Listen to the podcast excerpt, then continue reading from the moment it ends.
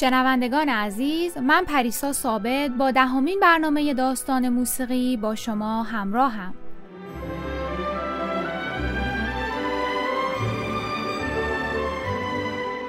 در دو برنامه قبل با موسیقی دوره رومانتیک آشنا شدیم.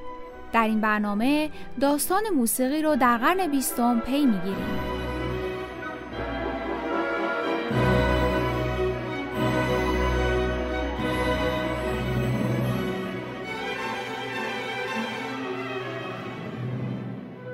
از حدود سالهای 1890 به بعد به آثاری که با ارزش‌های موسیقی سنتی اروپا متضاد بود مدرن می‌گفتند.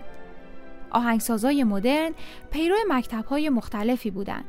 یکی از مکتب‌های موسیقی مدرن اکسپرسیونیسم بود که پیشرو اون آرنولد شوئنبرگ آهنگساز اتریشی بود.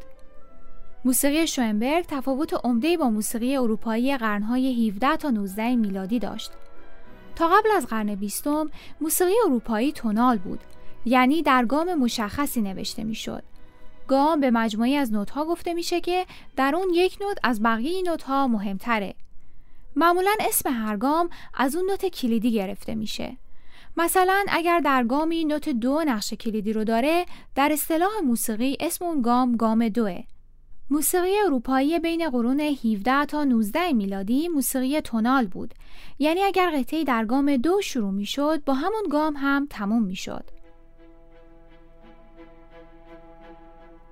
در اواخر دوره رومانتیک در آثار آهنگسازایی مثل واگنر اگرچه آثار موسیقی همچنان تونال بود اما تغییرات اساسی رخ داد.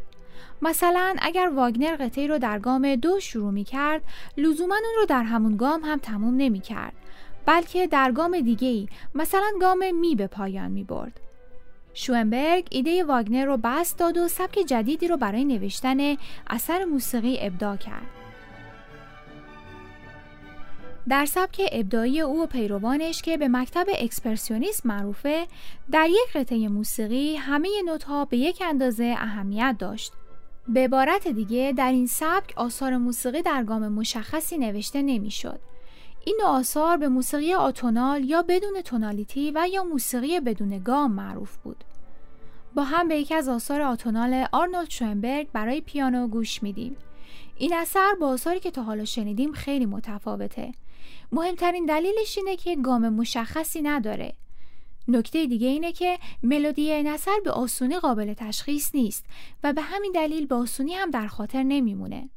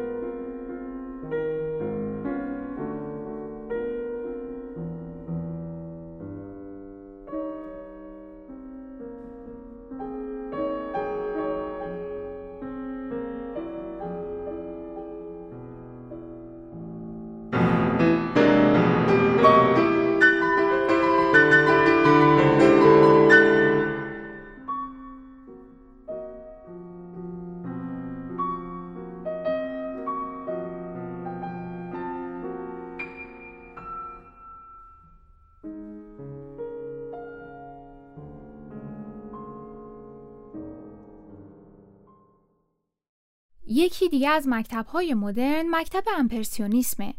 آثار موسیقی امپرسیونیست مثل آثار نقاشی این سبک حالتی رویاگونه داشت و اهمیت چندانی به جزئیات نمی‌داد.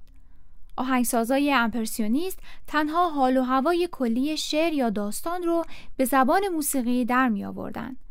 آثار این آهنگسازا برای شنونده های موسیقی سنتی اروپایی غریب بود. شنونده های موسیقی تونال به توالی قاعدمندی از آکوردها عادت داشتند. به دو یا چند نوت که با هم به صدا در بیان آکورد میگن مثل حالا به یکی از توالی های متداول آکوردها در موسیقی تونال گوش کنید.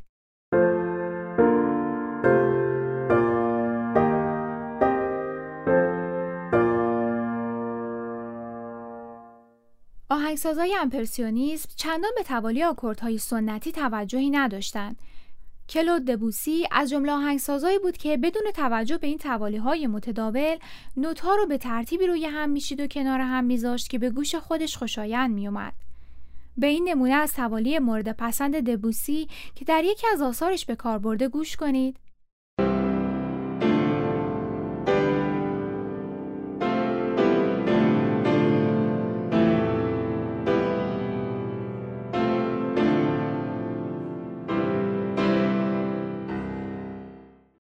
با هم به قسمتی از موومان سوم سویت بارگامسک به نام محتاب اثر کلو دبوسی برای پیانو گوش میدیم. خیلی از خصوصیات آثار دبوسی به سبک امپرسیونیست نزدیکه. اما دبوسی سبکش رو به سبک سمبولیزم که از ادبیات برگرفته بود نزدیکتر می‌دونست. اثری رو که میشنویم برداشتی آزاد از شعری به همین نام.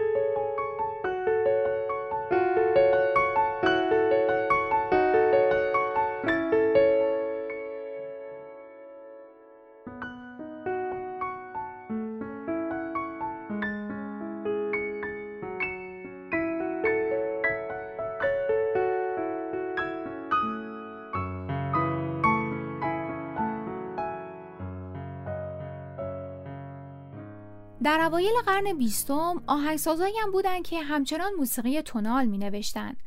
به این آهنگسازا که از فرمها و ژانرهای دوره کلاسیک استفاده می کردن نو کلاسیک می گفتن.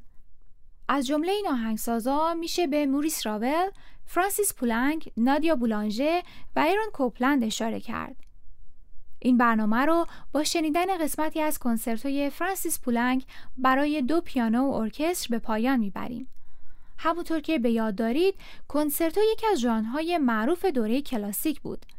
به علاوه ملودی این اثر ساده و جذاب و به یاد موندنیه مثل آثار دوره کلاسیک.